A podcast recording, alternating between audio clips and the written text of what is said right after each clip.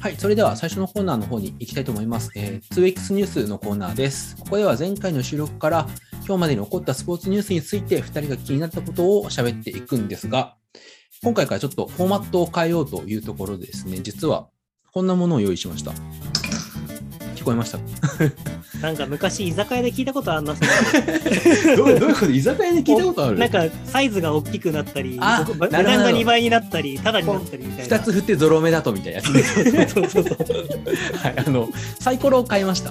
で、ははいい、アマゾンで買ったら便利ですね。やっぱ次の日にすぐ届くっていうね。すげえ時代だな。いい時代です。で、えっ、と、まあ、このサイコロを、えーまあ、あの、あらかじめテーマはいくつか出して、お互い出し合って、えー番号を振ってあるので、振って出たやつについて喋っていこうと。はいいうところですね。はい。ちょっとこれまでダラダラ喋りすぎていたので。コンパクトにしようという。いや、それは意識してきます。かでかつ各トークテーマに時間制限8分間設けます、はいであのタイマーで見ながら、えー8分でもう強制終了です。なので どれだけ喋りたいことがあっても。だけど、もう中途半端だけど、これ次っていうことですはねい。なので、もう8分で収める感覚をこうやる中で身につけていきましょあ、すごいなんか新人研修みたいな感じで雰囲気が出てきはい、ちょっとどうなるかわかんないですけどやってみようと思います。で、はい。はい、今日は、えー8個トークテーマ用意してます。先にこの8個全部読み上げちゃいますね。はい。はい、まず1つ目、サッカー日本代表アジア最終予選でオーストラリアに勝利。はい。2つ目、プロ野球ドラフト会議開催。3つ目、ラグビー日本代表オーストラリア戦に向けたメンバーを発表。4つ目、女子バスケアジアカップ5連覇を達成。5つ目、勝みなみ日本女子オープン優勝渋野日向子2年ぶりの優勝。6個目、ブライソン・デシャンボードラゴン大会でベスト8に。すげえな。7個目、え MLB がポストシーズンに突入。はい。8個目 F1 レッドブルがホンダへ感謝を示す限定スペシャルカラーを実現はいこの8個でいきたいと思いますはい。はいじゃあちょっと早速初の。初のこれであのまだ宮田さん見せてないんですけど今回8面体を振るんですけどはい。10面体とか何それ18面体とかあるんで あ、じゃあいくつになっても対応可能みたいな。そうあの 6, 6個もあるんでもちろんえー、まあ6個が普通ですよね。そうですねなんでいくつになっても大丈夫ですえー、すごい。それはすごいですね。はい。じゃあ今日は8個でまず振っていこうと思います。はい。3番。あラグビー日本代表オーストラリア戦に向けたメンバーを発表と。いいですね。いいですね。じゃあちょっとタイマーを用意して。はい。じゃあ早速いきたいと思います。よーいスタート。さあ、えー、ラグビー日本代表が、はい実は23日にオーストラリアと試合をやる、あんまり知られてない気もするんですけど、そうなんですよ。これはもっと知ってもらいたい。そうですよね。あのオーストラリアといえば超強豪ですから、うんそれが、えーなんと大分で試合をやるんですが、そのメンバーの37名が発表されました。はい。はいまあ、この後あのヨーロッパ遠征とかもあるんですけどね、まあ、そのメンバーが。で、まあ、やっぱり注目選手1人挙げると、えー最年少でですね、はいえー福井翔太選手が今回入ったんですね。で、はい。まあ、ちょっとこれまでワールドカップとかに出てない選手なので、もしかしたら知名度低いかな、あのあんまり知らない方も多いのかなと思うんですけど、この選手、何がすごいかっていうとですね、えーまあ、東福岡高校で、えー花園、高校ラグビーで、まあ、活躍した後に、直接パナソニックに入団したと。うん。まあ、基本的にラグビー選手って高校卒業した後に大学4年間やってそこから社会人というかあのトップリーグに行くっていうのが普通だったんですけどこの選手はもう直接行ってもうすでに試合にもバンバン出てるというなんか新しいロールモデルになりそうな選手が、まあつい22歳で日本代表に入ったと。そうですよね。だから本当だったらまだ学生としてどこかの大学に所属してる可能性があるけど、もうパナソニックでプレーをしてるし、代表にも入ったし、代表にも選ばれた。うんしかもフランカーっていうまあフォワードなので、なんかバックスとかだとね、こう、まだ若くてもスピードがあって入るみたいな選手も、それこそまあ、いなくはないんですけど、あんまり、東福岡の藤田義和選手、はいはいはいはい。も一緒ですけど、そうですね。はもう早稲田に入ってましたけど、ほぼエディ・ジョーンズが見出したっていうことで、うんうん、もう代表にずっと半分ぐらいは招集されてて、彼はバックスの選手だった。そうですね。彼フルバック、ウィングの選手でしたけど、ねなんでフランカーなのでね、これはちょっと、まあオーストラリアに出るかどうかわかんないですけど、ちょっと出たら楽しみ。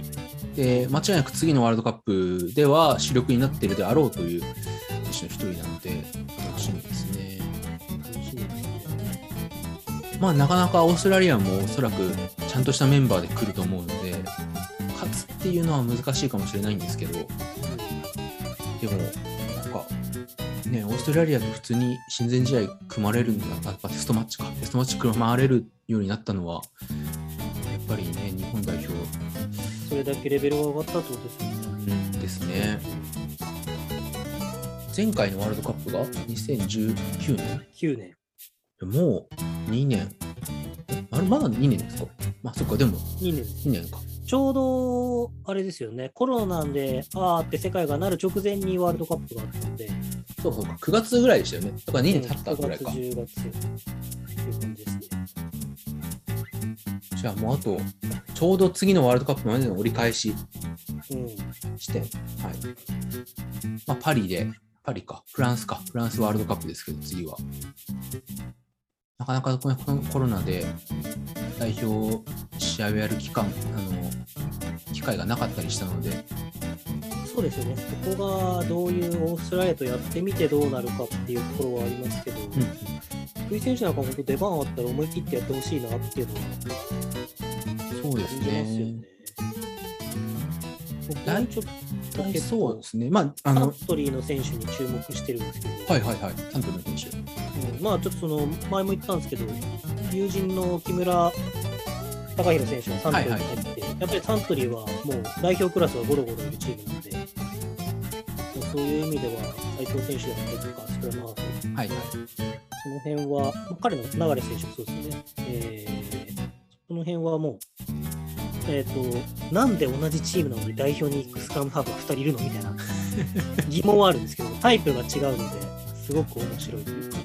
そうですね。これまあ、どっちが先に出るかも結構、個人的にはうん注目で、まあ、今までのイメージだと、やっぱり試合をコントロールできるのが流選手で、途中から出てきて、チームに勢いをつけられるのが斉藤選手みたいなイメージうんなので、今回もそういう流れになるのかなというふうにますが、まあそうですね、ベースメンバーはまあ19年のところからまだ残ってる選手もいるから、その辺が、うんあれなんでしょうね、きっと。うん、そうですね、3分の、4分の1ぐらいが入れ替わってるイメージですかね。うんでもこれ、監督結構ディフェンシブな采配というか、大切にするじゃないですか。はいはい。この福井選手はじゃあ結構ディフェンス面とかしがっちりしてるんですかね。がっちりとかそう、フィジカル的に結構恵まれてるって感じなんですか？まあ、トップリーグではちゃんともう活躍できるレベル。はい。ですね。なので、まあ、オーストラリアとなるとね、またもうワンステップ上に、ワンステップ、ツーステップ上になるとは思うんですけど、注目はウィングの高橋選手、これトヨタ自動車の選手ですけど、彼も去年トップリーグで活躍して、まあ、今、今回メンバーに入ったと。結構あれですね、初出場というか、キャップ数がゼロの選手が多いですか多いですね。多分、まあ、レメキ、レメキ選手は去年のあの2年前のメンバーですけど、それ以外は全員ワールドカップメンバーじゃないですね。そうですね。はいまあ、あとはフィフィタは、えー、フィフィタは近鉄の選手で、これまだ大学出て1年目、2年目とかですけど、もうトップリーグでバリバリ注目選手としてやってる人なので、楽しみなところですね。この辺がどうどう作用するっていうのもおかしいですけど、うんうん。どういう感じにチームにこうアジャストしつつ色をつけてくるのかみたいなところは、2019年からラグビー見た人も多分面白いところなんじゃないね。確かに。進化しなきゃいけないですからね、まあ、言うならば。うんうんうん。そうか、2年ぶりのテストマッチなんで、多分国内で代表が試合するのはワールドカップ以来以来ですね。ですね。この間、向こう行ってヨーロッパ行ってやってた試合はあったけど、国内ではやってないですよね。ねサンウルブズとテストマッチをしただけ。あ、そうですね。はい。まあ、あれは、多分キャップ数には含まないやつなので。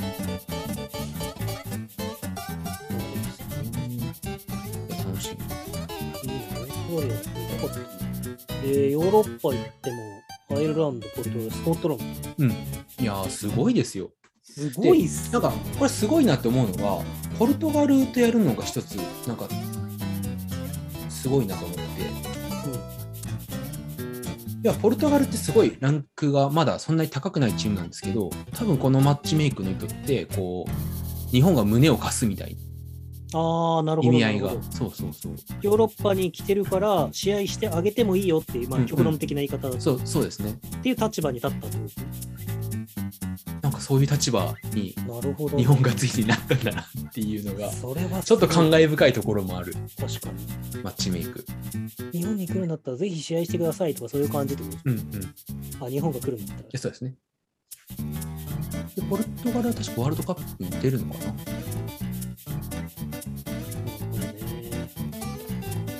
は次のお話ということで8分経ちました。はい、終わりました。これ8分って見ながら喋ると結構緊張するな。タイマー出しながらちょっと喋ってましたけど。はい、というわけで、じゃあ、2つ目のトークテーマに行きましょうか。はい。じゃあ、もう一回振ります。また3が出ました。これ同じの出たらどうするんですか？振り直します。4番。あ、女子バスケアジアカップ5連覇達成。おお、おおめでとうございます。いこれは喋りたかったやつじゃないですか？や、これは喋っときたかったやつですよ、確かに。じゃあ、早速いきたいと思います。よーい、スタート。いやー、見ました？見ました。あのー最後2試合かな？準決勝と決勝。はい。はい。いや、すごいですよ。5連覇っていうのが、まずそもそも多分世界的に記録じゃないかなと思うんですいや。確かにそうですよね。うん。前回で前回の放送が確か1試合目終わった時点とかでインドにすげえ爆笑ししてはいはいはすごいなっていう話は確かしましたよね。い。で、ニュージーランド、韓国って続くみたいなところか。はいはい。ここの人たち何点取るんだみたいな試合をした時ですよね。そうですそうですそうです。いや、韓国戦がなんか思ったよりも接戦だった。そうですね、そんなに離れなかったというですね。結構セット試合で。はい。だったんですけど、いやー、まあ本当に5連覇って、アジアですからね、日本とかじゃなくて。まあねで、ちょっと中国が2メートルクラスが何枚か、はいはい、はい。女子ですけど、いるんですけど、その中国を相手にして、まあ、序盤ちょっと入りが。硬い感じ、まあ、高さにっていうところはあったんですけど、そこにしっかりとアジャストして勝利までいったっていうところは、まあ、中国の悔しがり方がちょっと尋常じゃなかったです。そうまあ、そういう意味では、まあ、負けるはずがないっていうか、うんうん。まあ、ましてやワールドカップじゃねえオリンピックに出てたメンバーのほとんどが、主力メンバーは全員出てない。うんうんうん。日本相手にっていうのなんで、まあ、実質1.5軍みたいなところ。なるほどだと思うんで、だからそういう意味では本当に、いや、すごいとしか言えないというか、喋りたかったとか言いながらすごいとしか言えない。語彙力。いや、すごい。でも何がすごいかって、まあそのバスケットボール一応メディアとしてやってる人間としてお伝えしたいのは、まあこの後出てくるサッカーのワールドカップもそうですし、まあ、はいあの、ラグビーのさっきの話とかだとちょっと違うというか、あの、ヘッドコーチ交代してアシスタントコーチまで全部入れ替わってるんですよ。で、オリンピックが終わったのが8月の頭ですよね。えっ、と、1そうですね。週目、2週目ぐらいとかはいで女子が10日ぐらいに終わって、でそこからまあちょっと休息多分何日か取ってメディアとかに引っ張りだこで出てる間にヘッドコーチの交代があってアシスタントコーチ陣とかスタッフが全部ほとんどが入れ替わりトレーナーとか入れ替わってるんですけど、っていう中でこの決結果を出したっていうところが、どれだけ日本のそのコーチ陣と選手、女子の選手のレベルが高いかっていうところは、ちょっともっと扱ってほしい一部部分といいますか、皆さんに知ってほしい一部分なんです確かに、あんまり準備期間は多分なかったですよね。そうなんですだから極論ですけど、東大合格するのに1ヶ月前に家庭教師変えてゆ東大合格したみたいな感じですから、全然例えがあれですけど、確かに、その前にオリンピックで結果出してるからなみたいな話になりますけど、もともと多分 A 判定だったんでしょみたいな話になっちゃうけど、難しい例えが。はい。いやでもすごいな、本当にこれはすごいなっていうのが、まあ、あと、この日本でオリンピックをやったっていう環境から、会場がヨルダンだったんですけど、はいはい。このヨルダンっていうところの制限がいくらか絶対にある海外に飛んでこう試合をしてその海外っていう食事とか環境とか生活様式とかも違うところで隔離があって多分、えー試合をして勝ったっていうのは条件に関しては日本以外も一緒なのでうんうんうん。そういう中で勝ちきれたっていうのはなんかオリンピックって偉大だなって思いました。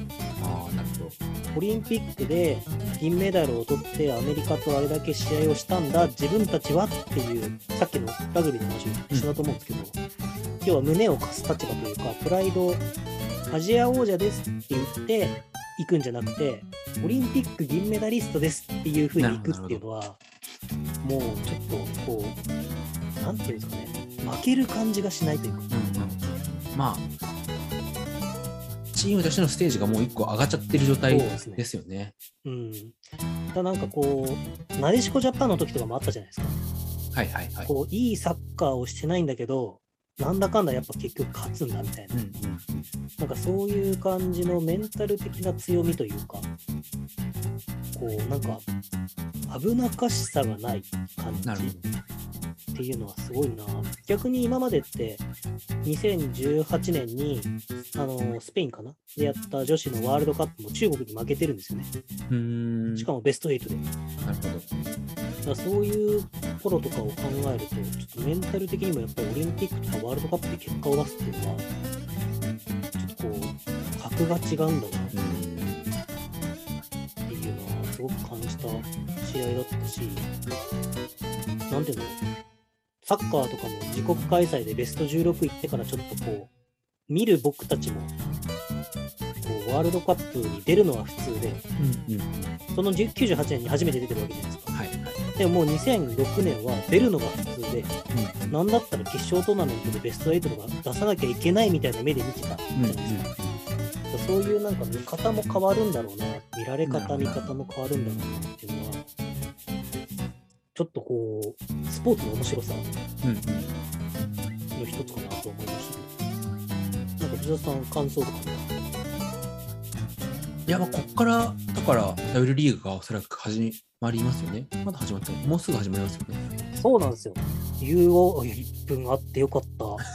僕、明日なんかわかんないですけど、ひょんなきっかけっていうか、はい。行ける人が僕しかいなくて、ダブルリーグの記者会見に行くんですよ。え、すごい。それはダブドリとしてってことですか？あ、そうです、そうです。行ける人が僕しかいなかっただけです。すごいすごい、でも。それは開幕の記者会見みたいなやつですか？そうです。その今シーズン始まりますみたいな、16日から始まるんですけど、なるほど、なるほど。あのアジアカップとかもあって、こう隔離とかもあるから、あちゃんとみんな揃ってから、体調をちゃんと整えてからって、まあ本当はもっと後にやった方が絶対いいんですけど、うん。でやりましょうってなったんで、16日に代表チームのいないチームが開幕ゲームをやって、22、23で、えっと富士通、羽田がやる、まあ、それがメインゲームっちゃメインゲームというか、うん。なんですけど、で始まるんですけど、そうそれに記者会見ちょっと行ってくるんで、楽しみですね。何か裏話が聞けるんですかね、今後じゃそうですね、なんかあれば、たあ。だ、座ってるだけっぽい感じすごいですけど、僕は。記者会見は会場に直接行く。はい、今回は行くスタイルで。やってくるので、ちょっと女子バスケ注目してほしいですし、こうなんか面白いことがあれば、ちょっと、寺田明日香さんとか、体操？はいはいはい。陸上の寺田選手り陸上ですかね。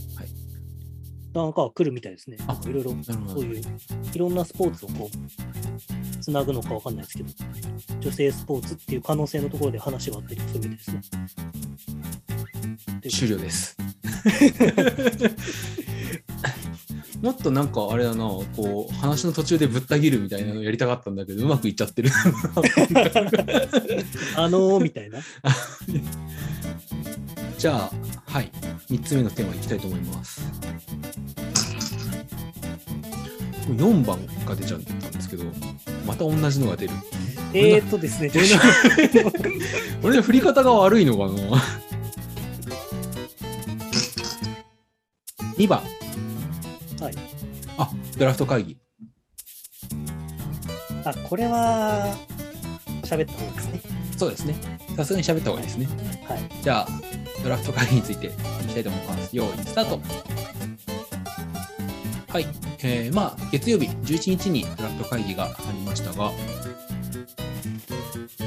い。どうでしたか？感想として。うーん。まあ、日ハムファンの僕としては、はいはい。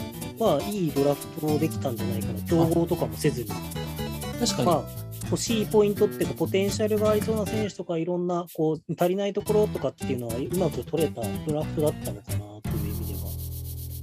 個人的に1巡目で一番びっくりしたのは日ハムの達選手。そうですね。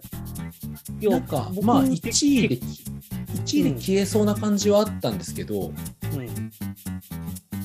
あの、競合して外れてかなっていう予想だったので、最初に一本釣りするとは思わなかったですね。うんうん、行ったって感じでしたね。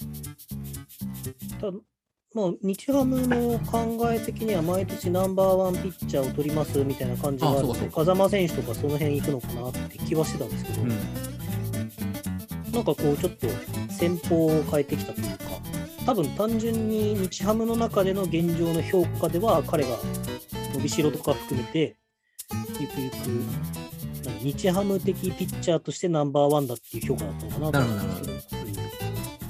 まあ、そう考えると、風間選手を一本釣りできたソフトバンクはめっちゃ美味しいなと思いましたね。うん確かにそうなんですよね。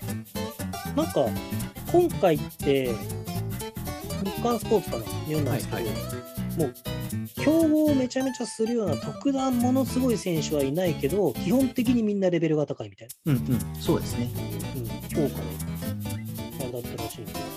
まあ、その中でやっぱり、あのまあ、左ピッチャーってこともあって、えー隅田投手うん、か、まあ、4チーム行って、西武は見事に引いて、まああとやっぱり高校ナンバーワンって言われてた小園健太投手はいが、まあ、これもだから2チームだったのが結構意外でしたけど、もうちょっと行くかなと思ったので、そうですね、もっといろんなところが競合するのかなと思ったけど、しなかったって感じですね。まあ、阪神と d n a というところで、なんかここのくじ引きが三浦監督対矢野監督だったので、なんか懐かしい気持ちになりました。けど。90年代のパワープロ、2000年代初期のパワープロとかいいマッチアップだなって思い、いいいい場面を見てますよ。ね、そういう時代になったんだなっていう。いや、ちょっとこれ話ずれますけど、はいあの、まあ、ちょっとここに来て分かんなくなったんですけど、西武の次期監督が松井和夫じゃないかみたいな話とかが出ててもうこんな時代に来たのみたいな。そう、松井和夫がむしろ2軍監督やってたんだって僕もすごい思って、ああ、なるほど。なんかまだ引退したばっかりっていうか、なんか、うんうんもうがっちりその指導者側に入ってるって、あんま知らなかったんで、西武ファンの皆さん申し訳ないですけど、なんか噂によると、あのー噂だから全然あれですけど、わかんないですけど、松坂が引退して、投手コーチにああ。こういうのに入るんじゃないかな。なんか松井と松坂はめちゃめちゃ仲がいい。はいはいはい。ででもそれこそねなんか、2000年代の西武うん。を代表する2人じゃないですか。いや、強かったよな。時の西武は、いや、強かったですよね。松井和夫、パワープロで使ったら、バット当たんないとこなかったっすね。いや、ミート広いわ、パワーあるわ、足速いわ、守備うまいわ。え、なんか、ね、もう、え、何この選手って感じでしたよね。うん。うん松坂もそうでしたけど。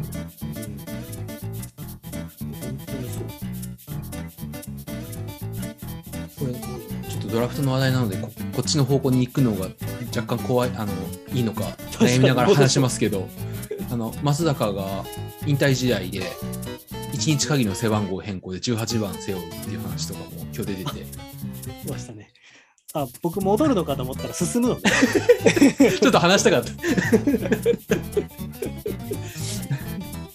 そうね、まあなんか粋な計らいでいいなと思って、え、今18誰つけてるんですか？つけてると言いますが、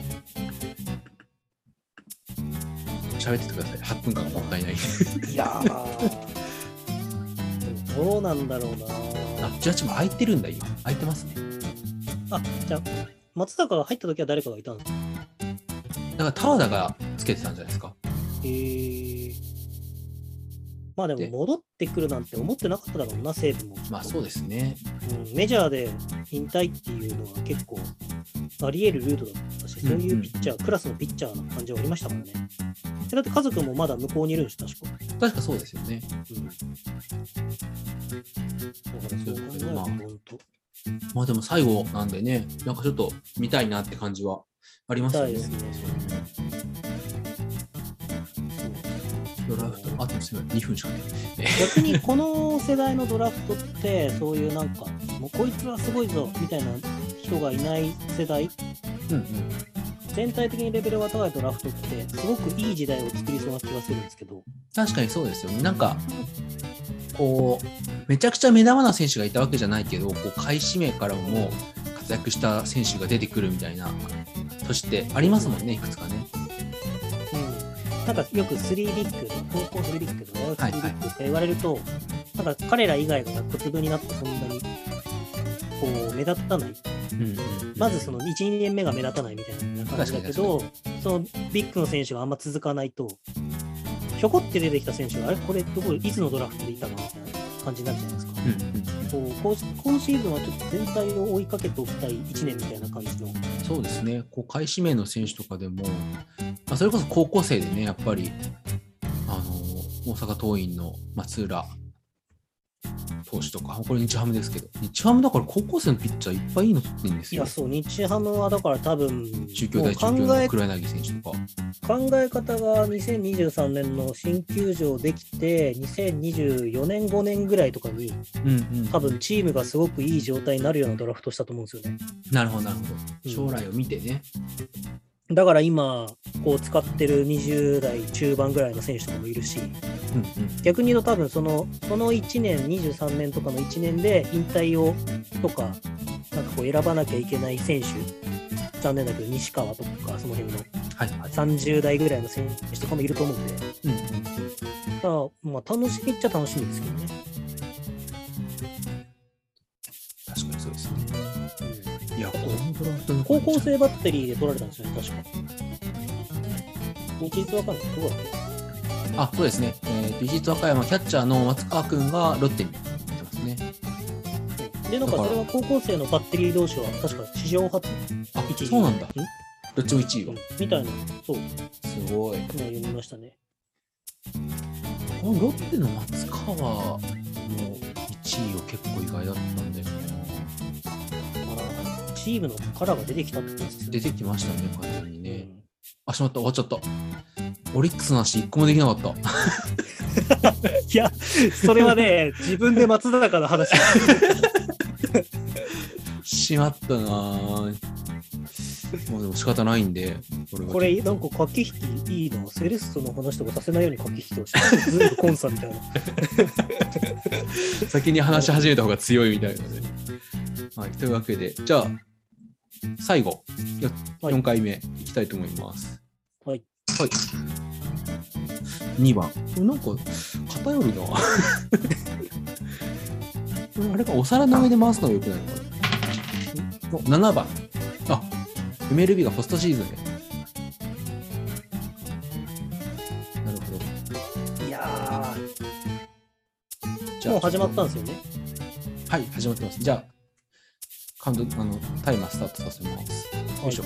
はい、じゃあ、そうですね。まあ、ポストシーズン始まって、今、えー、と地区シリーズかやってる、はいまあもうリーグ優勝決定戦に進んだチームもちょっと決まりつつですね。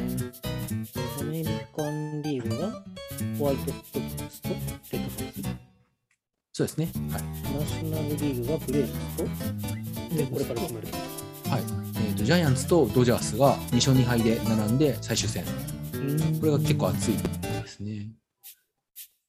まあ、ただちょっと残念なのは、えー今のところプレーオフに進んだ選手が、まあ、レッドソックスで沢村が沢村が進んではいるんですけど、プレーオフになってメンバーから外されちゃったので、実質日本人が今誰も出てないとうん。いうところはちょっと寂しいなと思いつつや、っぱ日本人がいないと報道されない感ありますね。されないですいやーなねん。か、こう、ポストシーズン入る前までは大谷、大谷、大谷感すごかったじゃないですか。うんうんうん。やっぱ彼が出ないと、こう、何？彼の活躍がないってことは、報道も減っちゃうって、もう終わっちゃった感がすごい日本の中では確かに。まあちょっと大谷選手の今シーズンの成績、一応振り返っていこうと思ったら、これ今、ヤフーのページ見てるんですけど、個人成績ピッチャーしか出てない。二刀流も出してくれ。ピッチャーの成績が、まあ、防御率が3.18、23試合で9勝2敗。10勝届かなかったんだよな。これちょっと残念でしたね。なんか最後、最後いけね、そうだったけどな。全然いけそうな内容で、7回1失点、8回2失点とかだったので、ね、白星ついてもおかしくなかったんですけど、10勝ならず。ただ、奪三振が156。むずいっすね。エンジェルスが強くないから、そこまでいけたとも言えるけど、エンジェルスがじゃなくて強いチームだったら、そんなにホームラン打てるほど回ってきたのかとか、いろいろね、まあ確かに。打席に立てたのかとかっていうのもありますし、二刀流はやっぱエンジェルスだからやらせてもらえたってのがあると思う。まあ、それはもちろんありますよね。まあ、バッターのえー打者成績の方も紹介しておくと、えー打率2割5分7厘、えー本塁打が46本、打点が100、ちょっとぴったり100。100乗ったのでも良かったですね。うん。で、出塁率が3割7分2厘。そうか、これ、まあ、シーズン終盤に敬遠攻めがあったので、出塁率が一気に上がりましたけど、あれすごかったっすね、マジで。本当勝負してもらえなかったですよね。まあ仕方ない部分やっぱあるんですけど、まあ、だからやっぱりエンゼルスだったら、もう少し、以外だったらもう少し勝負してもらえたんじゃないかとか、確かに。後ろにトラウトがいたらもう少し勝負してもらえたんじゃないかとか、ね、結局2本差、3本差とかで、あの、そうね。本塁打を逃しましたけど、うんまあそもそもピッチャーじゃなかったらもう少し打席数あったんじゃないかとかっていう話もありますしね。確かに。まあ、バッターだけにもしも集中するとかなれば、50本もうん。夢じゃなかったのかもしれないとか、50まあ、本、たられ55ばもありますかね、全然ありますからね。で、まあ、ここから、まあ、今一番おそらく日本の中での注目点は、えー MVP を取るかどうかうん。ですか。まあ個人的には間違いないと思っているんですけど、まあ、わかんないですね。日本じゃないですからね。ま これね、まあなんかやっぱり向こうの報道とかもちらちら見るんですけど、やっぱり二刀流でここまでやったのがこう歴史的なシーズンっていう見方をしてくれる人がやっぱり結構多いみたいで、うん。まあなんか、すごい面白かったのが、こう過去に MVP を取った人、選手との成績の比較みたいなのを向こうでやるやってたんですよ。はい。で、クレイトン・カーショーっていう、まあ、ドジャースですごいピッチャー、まあ、まあ、現役でやってますけど、カーショーと比較して、えー、まあ、奪三あの勝利数とか、その三振の数とか比較して、まあ、大体一緒ぐらいだけど、カーショーは46本ホームラン打ってないからみたいな話とか、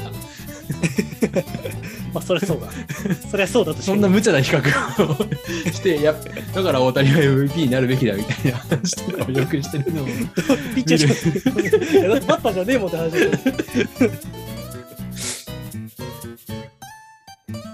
すごいな。なんか乱暴ですね、書き方。まあまあ、それこそだからやっぱり過去の選手との比較がこう意味をなさない存在っていうのは、まあ、ね、すごいですよね。うん。で、あとは契約がどうなるか。まあ、もう1年契約残ってますけど、エンジェルスが契約延長するのか、うん。これどうなんですかね例えば、じゃあもう契約しません、エンジェルスが。ちょっと無理ですってなった時に、来シーズン途中でトレードとかありえますかね？いやー、でも、大谷を使う勇気があるチームあります？ね、ちょっと難しいですよね。うんトレー受け入れ先が、ね、まあ選手の価値としてはそれは高いんだろうけど、じゃあ、うちでは絶対ピッチャーだからねって言って納得するのかとかっていうね、ことですよね。極論になるけど。多分ね、大谷の契約はトレード拒否権まだない気もするので、ただ、もう成立してしまったら、ああ、行かざるを得ない。行かざるを得ないみたいな話とかにもななる可能性はあるので、ちょっと怖いなとは思いつつ、